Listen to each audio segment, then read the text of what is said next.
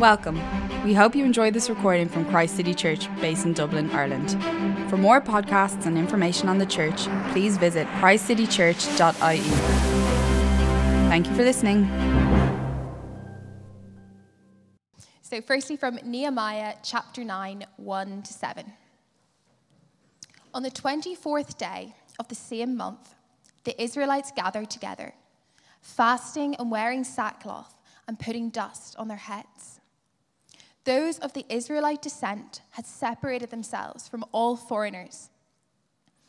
They stood in their places and confessed their sins and the sins of their ancestors. They stood where they were and read from the book of law of the Lord their God for a quarter of the day, and spent another quarter in confession and, worship, and in worshipping their, the Lord their God. Standing on the stairs of the Levites were they cried out with loud voices to Lord their God. And the Levites said, Stand up and praise the Lord your God, who is everlasting to everlasting. Blessed be your glorious name, and may it be exalted above all blessing and praise. You alone are the Lord. You made the heavens, even the highest heavens, and all their starry host, the earth and all that is in it the seas and all that is in them. You give life to everything, and the multitudes of the heaven worship you. You are the Lord God who chose Abraham and brought him out of the Ur of the Chaldeans and named him Abraham. And now, Nehemiah chapter 9, verses 16 to 19. But they, our ancestors, became arrogant and stiff necked and they did not obey your commands. They refused to listen and failed to remember the miracles you performed among them. They became stiff necked and, in their rebellion, appointed a leader in order to return, to return to their slavery. But you are a forgiving God, gracious and compassionate, slow to anger, and abounding in love Therefore, you did not desert them, even when they cast for themselves an image of calf and said, This is your God who brought you out of Egypt. Or when they committed awful blasphemies. Because of your great compassion, you did not abandon them in the wilderness. By day, the pillar of the cloud did not fail to guide them or their path, nor the pillar of fire by night to shine on the way that they were to take. Nehemiah chapter 9, 26 to 28. But they were disobedient and rebelled against you. They turned their backs on your law. They killed your prophets, who warned them in order to turn their, them back to you. They committed awful blasphemies. So you delivered them into the hand of their enemies who oppressed them. But when they were oppressed, they cried out to you from heaven you heard them, and in your great compassion you gave them deliverers who rescued them from the hand of their enemies. But as soon as they were at rest, they again did what was evil in your sight. They, then you abandoned them to the, to the hand of their enemies, so that they ruled over them. And when they cried out to you again, you heard from heaven, and in your compassion, you deliver them time after time. Nehemiah chapter 9, 38, and then verses 10 to 1. In view of all this, we are making a binding agreement, putting it in writing, and our leaders, our Levites, and our priests are affixing their seals to it. Those who sealed it were Nehemiah the governor, the son of Hakaliah, Zedekiah.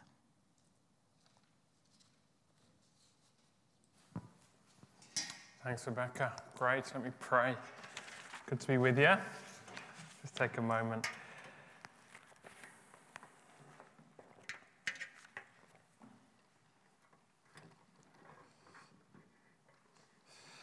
Father, we thank you for your word, this ancient word which has relevance for today.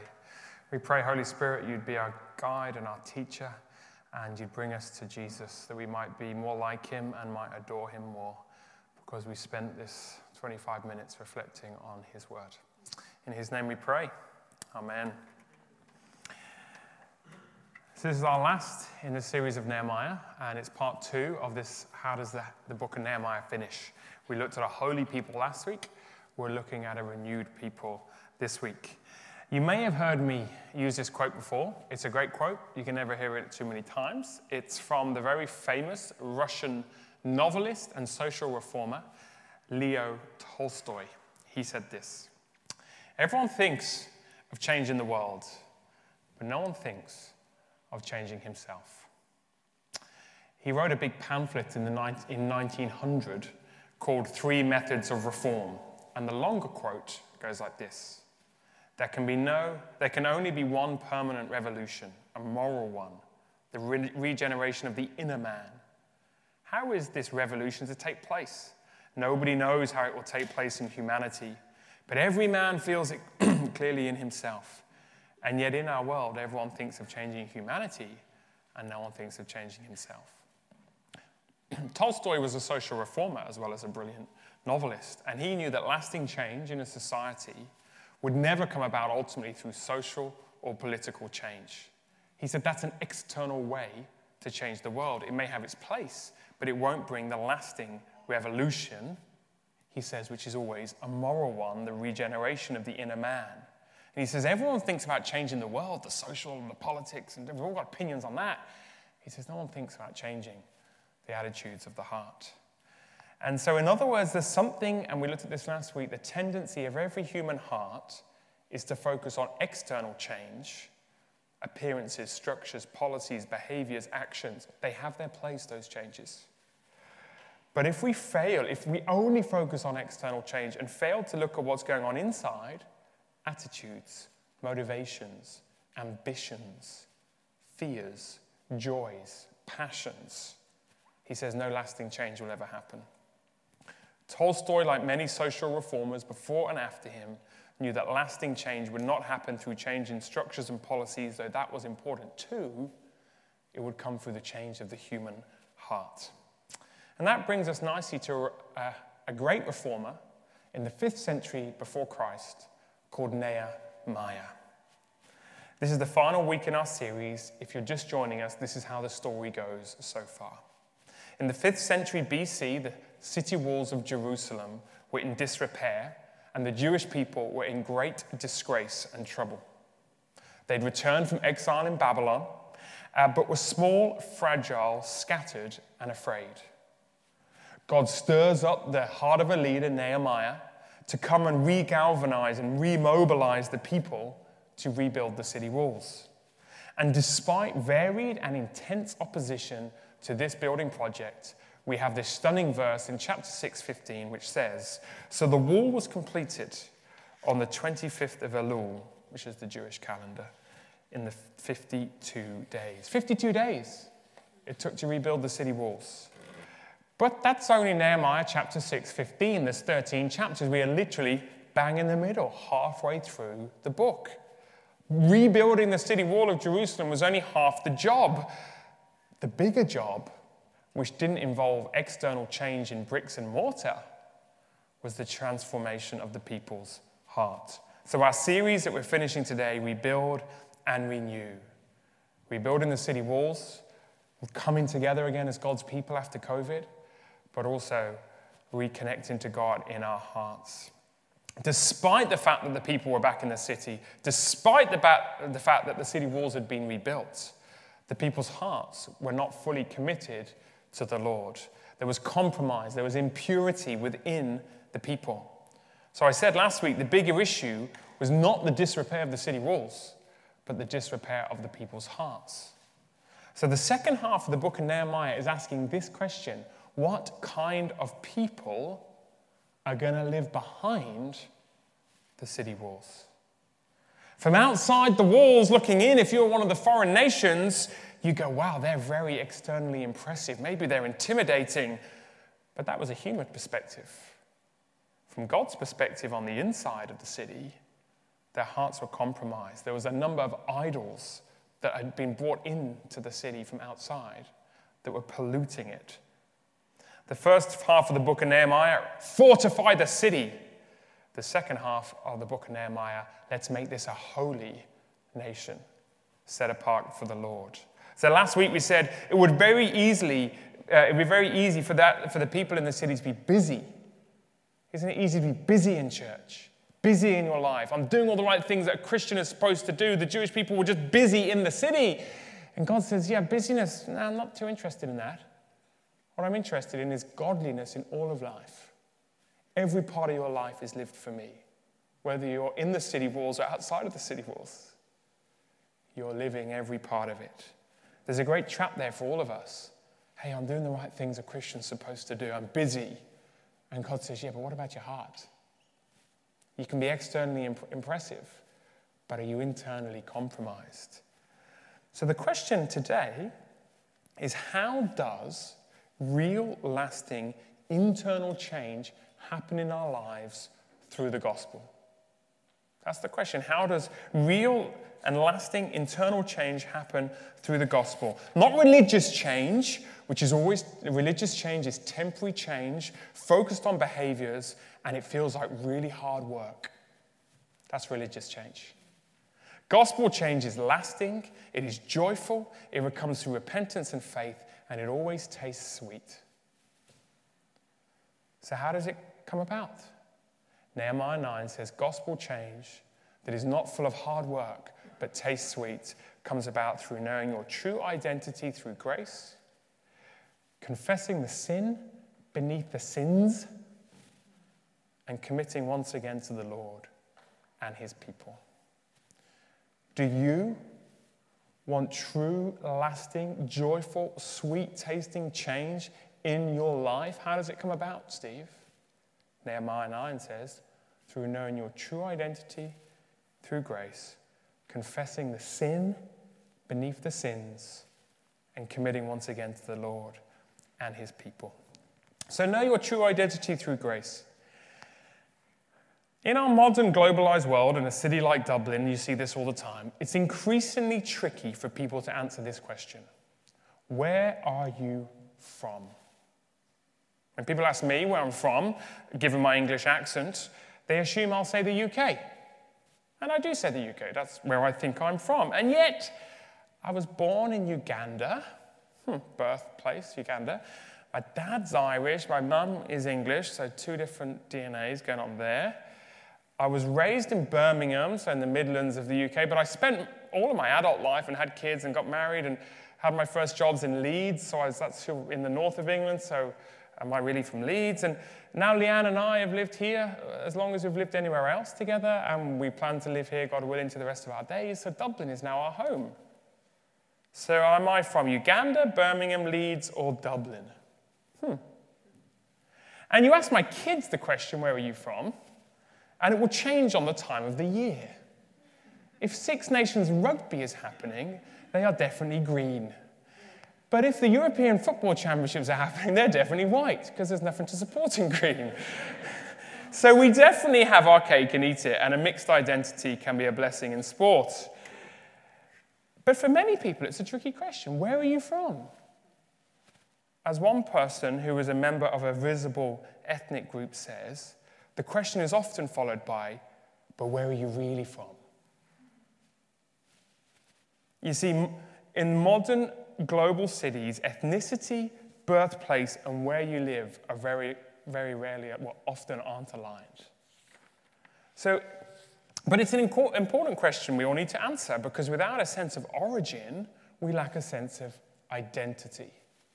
If you don't know where you've come from, you don't know who you are.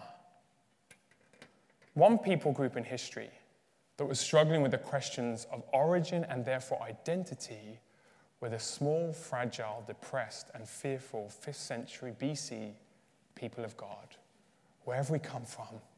Exile? Is that our identity? Who are we therefore?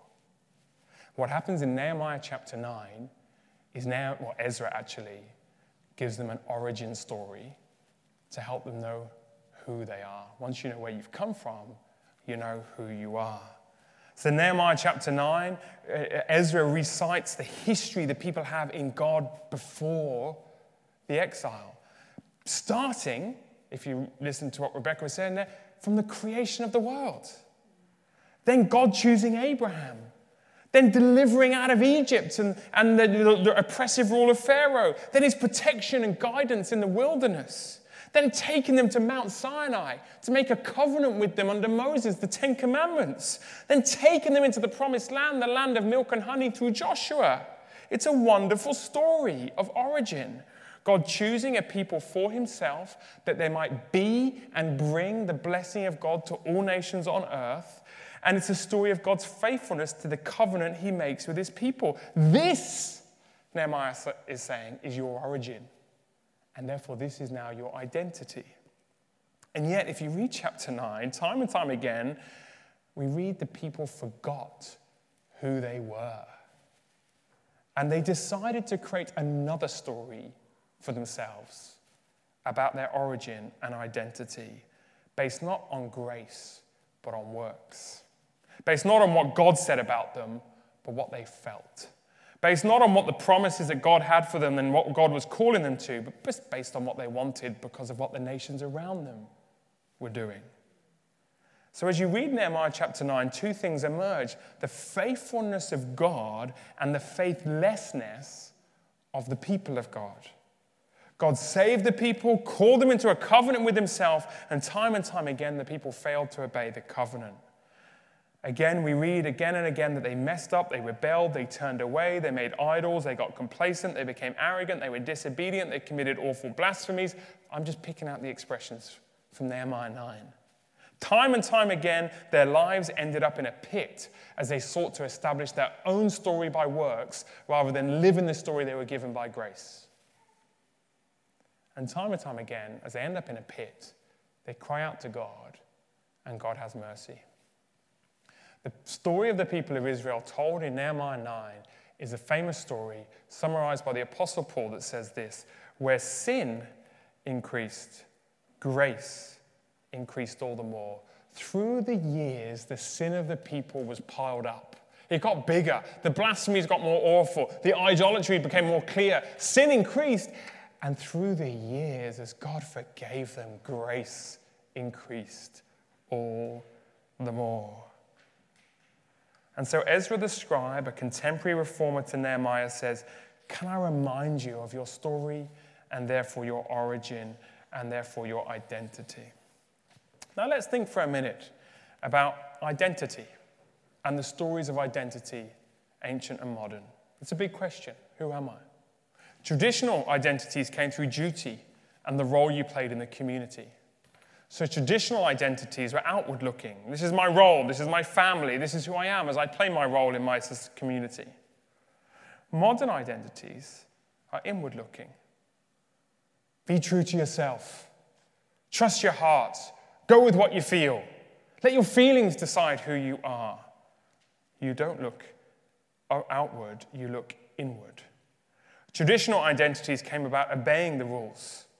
This is the rules the community has given you, your family, your wider society, and now you need to play your part and be a good community member. So, conformity and community were king. And the heroes of ancient cultures, we know the stories, were those that self sacrificed themselves for the community because their identity was the community. Modern identity stories say, no, no, no, don't obey the rules, create your own rules.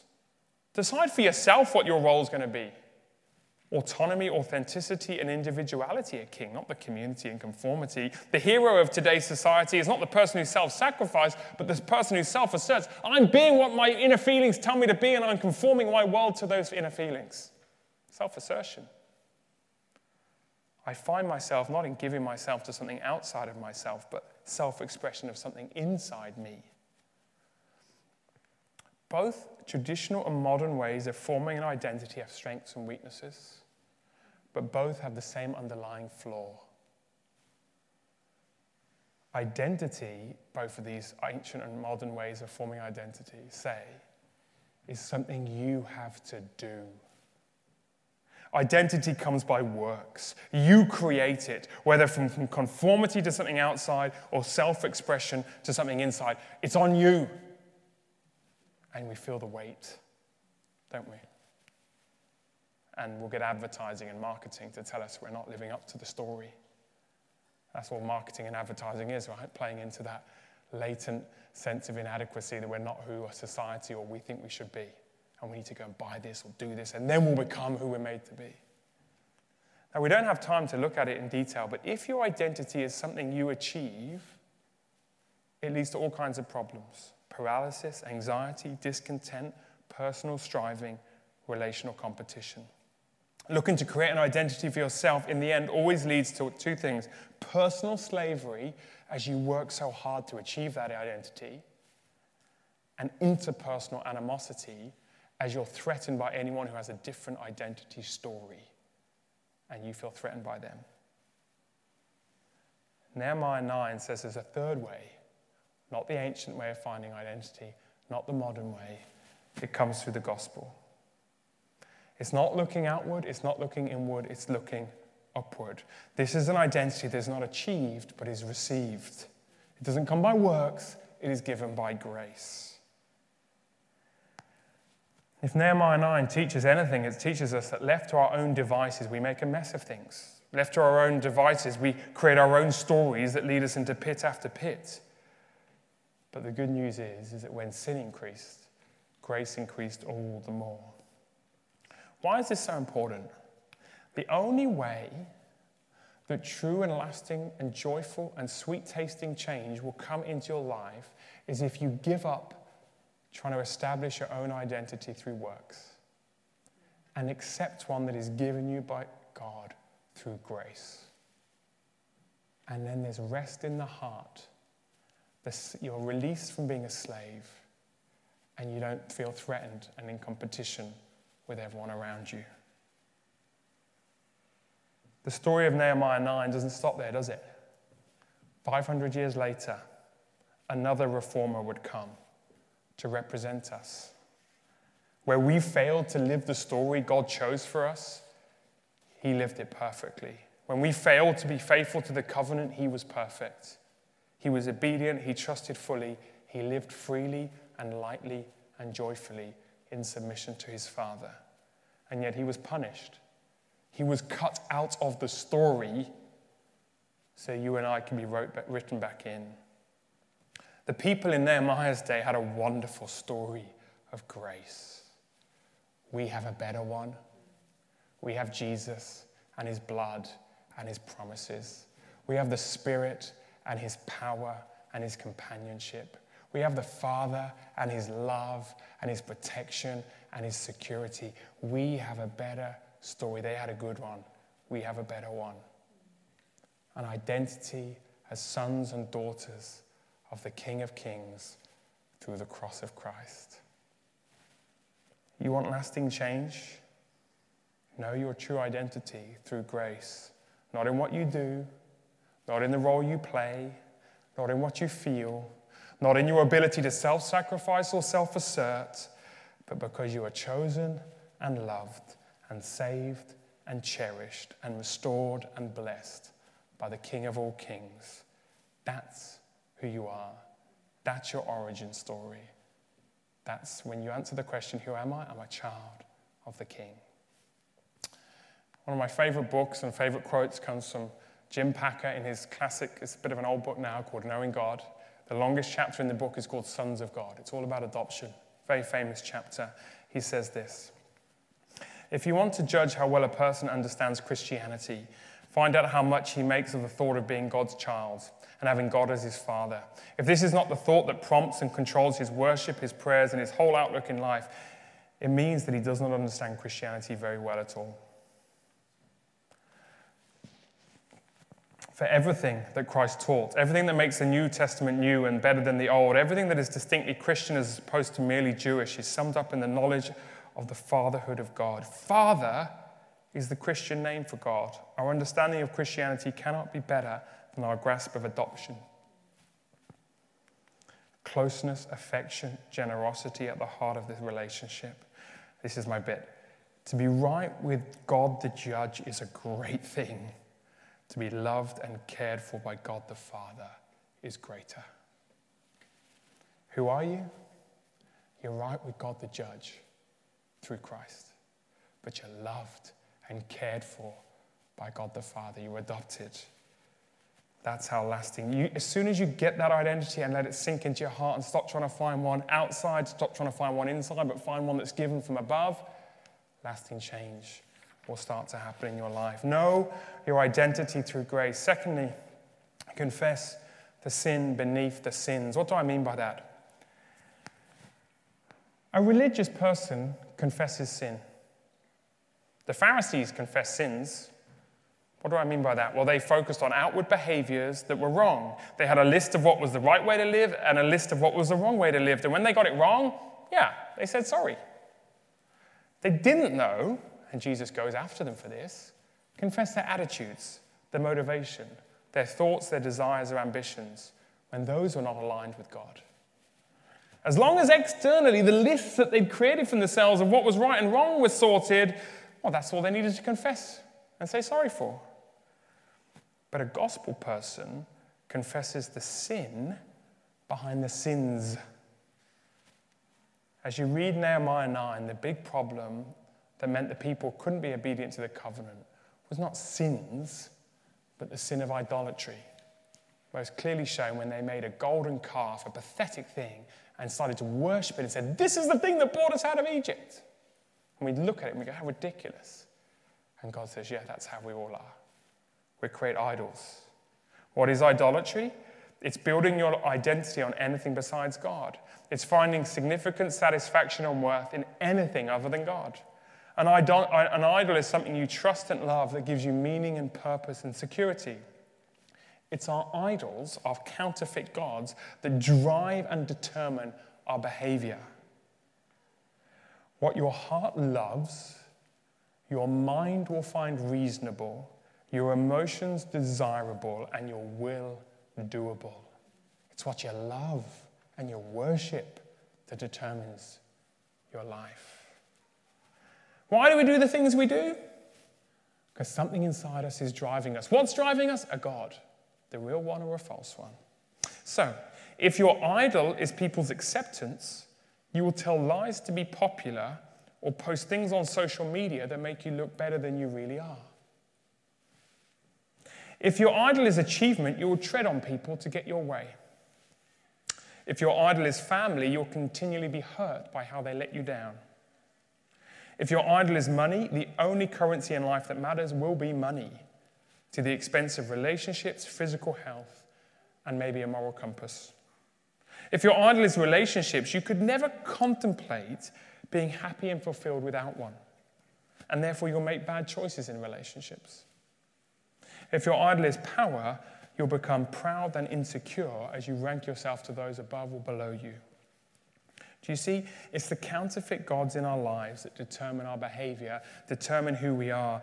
And therefore, gospel repentance confesses not the sins, but the thing that's driving the sins the idol, the sin beneath the sins. Flip it around. If I'm loose with my tongue, it's because I find my worth in people's acceptance rather than Jesus. If I'm greedy with my money, it's because I find security in my bank account rather than Jesus. If I'm sexually immoral, it's because I find my happiness in sexual relationships rather than Jesus. Let me work through the sex example.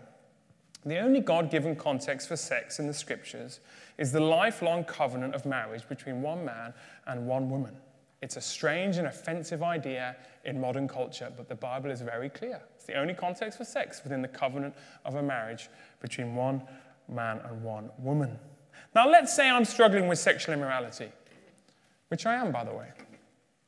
Because Jesus says if you look at another woman lustfully, you've committed adultery in your heart. And I've done that. So I'm an adulterer, as are you. We're all sexual sinners. No one has the high ground. But let's imagine it's moved from my mind to my actions, and I'm sleeping with someone that's not my wife. Okay, I hope one of you guys, or many of you, some brothers and sisters in Christ, will challenge me and tell me to stop. But if all you did was say, Steve, you know the Bible says sex outside of marriage is wrong, it might change my action. You wouldn't have helped change my heart by telling me the rules. I might still look at that woman lustfully, while not committing physical adultery with her.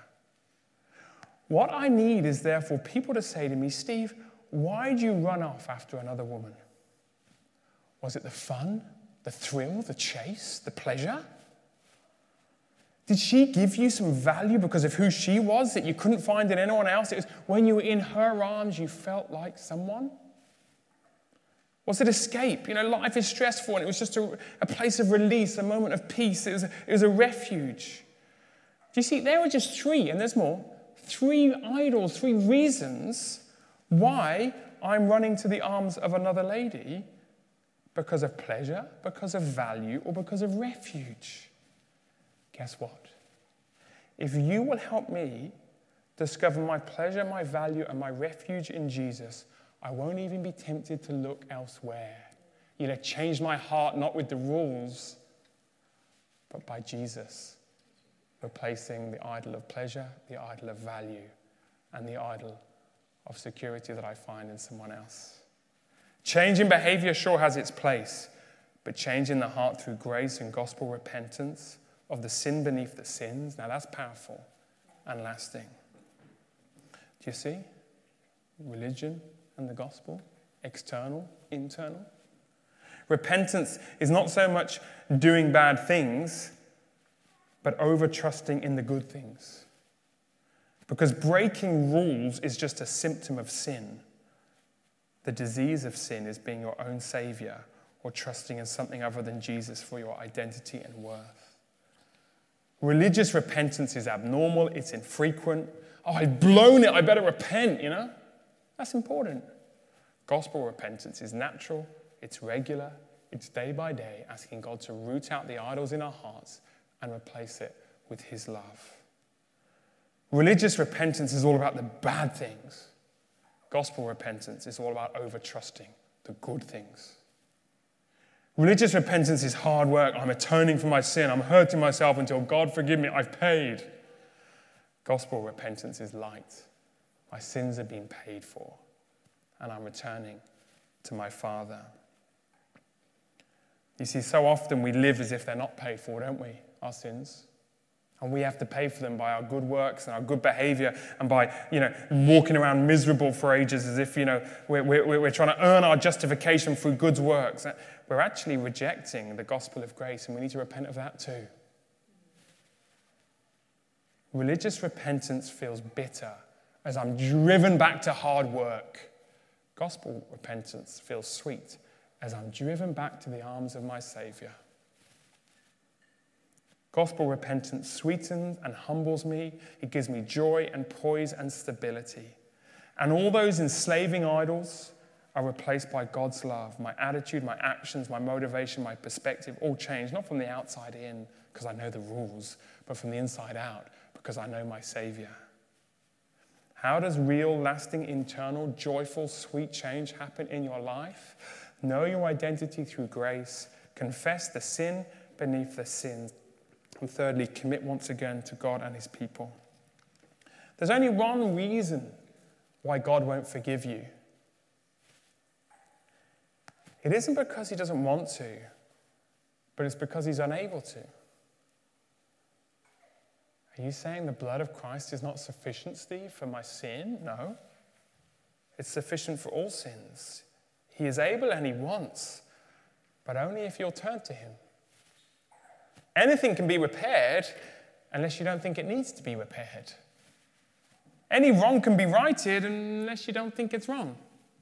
Any sin can be forgiven unless you don't think it's a sin. Without repentance, with repentance, anything can be repaired. Broken walls and broken hearts without repentance, nothing can be repaired. So, the final piece to lasting change is to commit yourself to God's ways and God's standards through repentance and faith. That's how Nehemiah chapter 9 ends. They relearn their identity through grace, they confess the sin beneath the sins, and they recommit to God's story and putting themselves back in His view of the world. So in chapter 10, which we didn't get into, uh, uh, Rebecca read the first verse, we have a list, a huge list of those that go, hey, we're buying into this story again. People saying, yeah, and, and, and they signed a thing and they put their seals on it. It's like, we're committing again to this story. And they talk, if you read, carry on into chapters 10, 11, 12, I mentioned it last week, to recommitting themselves in four particular areas of life in money, in sex, in power, and worship. In money was to be seen in worship, uh, to be given in worship in the temple and for caring for the poor. That's how money was to be stewarded. Sex was to be according to God's standards. I've spoken about that. Power was for service. You know, it's interesting. Modern culture says, be tight with your money and loose with your sex life. Biblical culture says, be tight with your sex life and loose with your money. Be generous with your money, but be careful with what you do with your sex life. Modern culture says, oh, it doesn't really matter about the sex thing, just make sure you hold on to your money. It's interesting. And worship. Money, sex, power, and worship was to be the center of the people's lives. How do you replace idols in the heart? To worship, to come, in that case, coming to the temple and praising God. So not only was the law of Moses reinstituted in Nehemiah, but the songs of David. And we have all the choirs being reorganized and everything, all the musicians, and we've got to sing again. We've got to learn the story. We've got to sing the story into our hearts again through the songs of David and they sign this binding agreement, a covenant. They fix their seals to it and say, We want to be God's people again in His story. They repented and they recommitted. So that's what we're going to do. Not through signing a binding agreement and with us putting a seal on it, but the way Jesus told us to remember Him and recommit through the bread and the wine. The bread represents His body that was broken for us and the wine represents the blood that was poured out for us. This is a new covenant that Jesus said he was going to initiate, and he was going to be the Lord and the lover of our lives. If you've trusted Jesus as your Savior, if you're committed to him as Lord, we invite you forward, whether this is your first time at CCC or you've been here many times. If you're not a follower of Jesus, if you can't say, I've trusted him as Lord in all areas, why, you know, that's an aspirational desire, but you know, I want to and I've trusted Him as Savior for where I don't, then please remain in your seat and consider do you want to put yourself in the story? If you do, for the first time, come forward, take communion, and then speak to us. For those that do come forward today, this is a time for corporate renewal. I want us to take a moment for you to say, I want to remember again my identity that comes through grace, not through works, and to think about where do you try and form an identity through what you do. I want you to take a moment to confess the sin, the idols beneath the sins, not the things you do wrong, but why do you do the things you do? What drives you that isn't Jesus?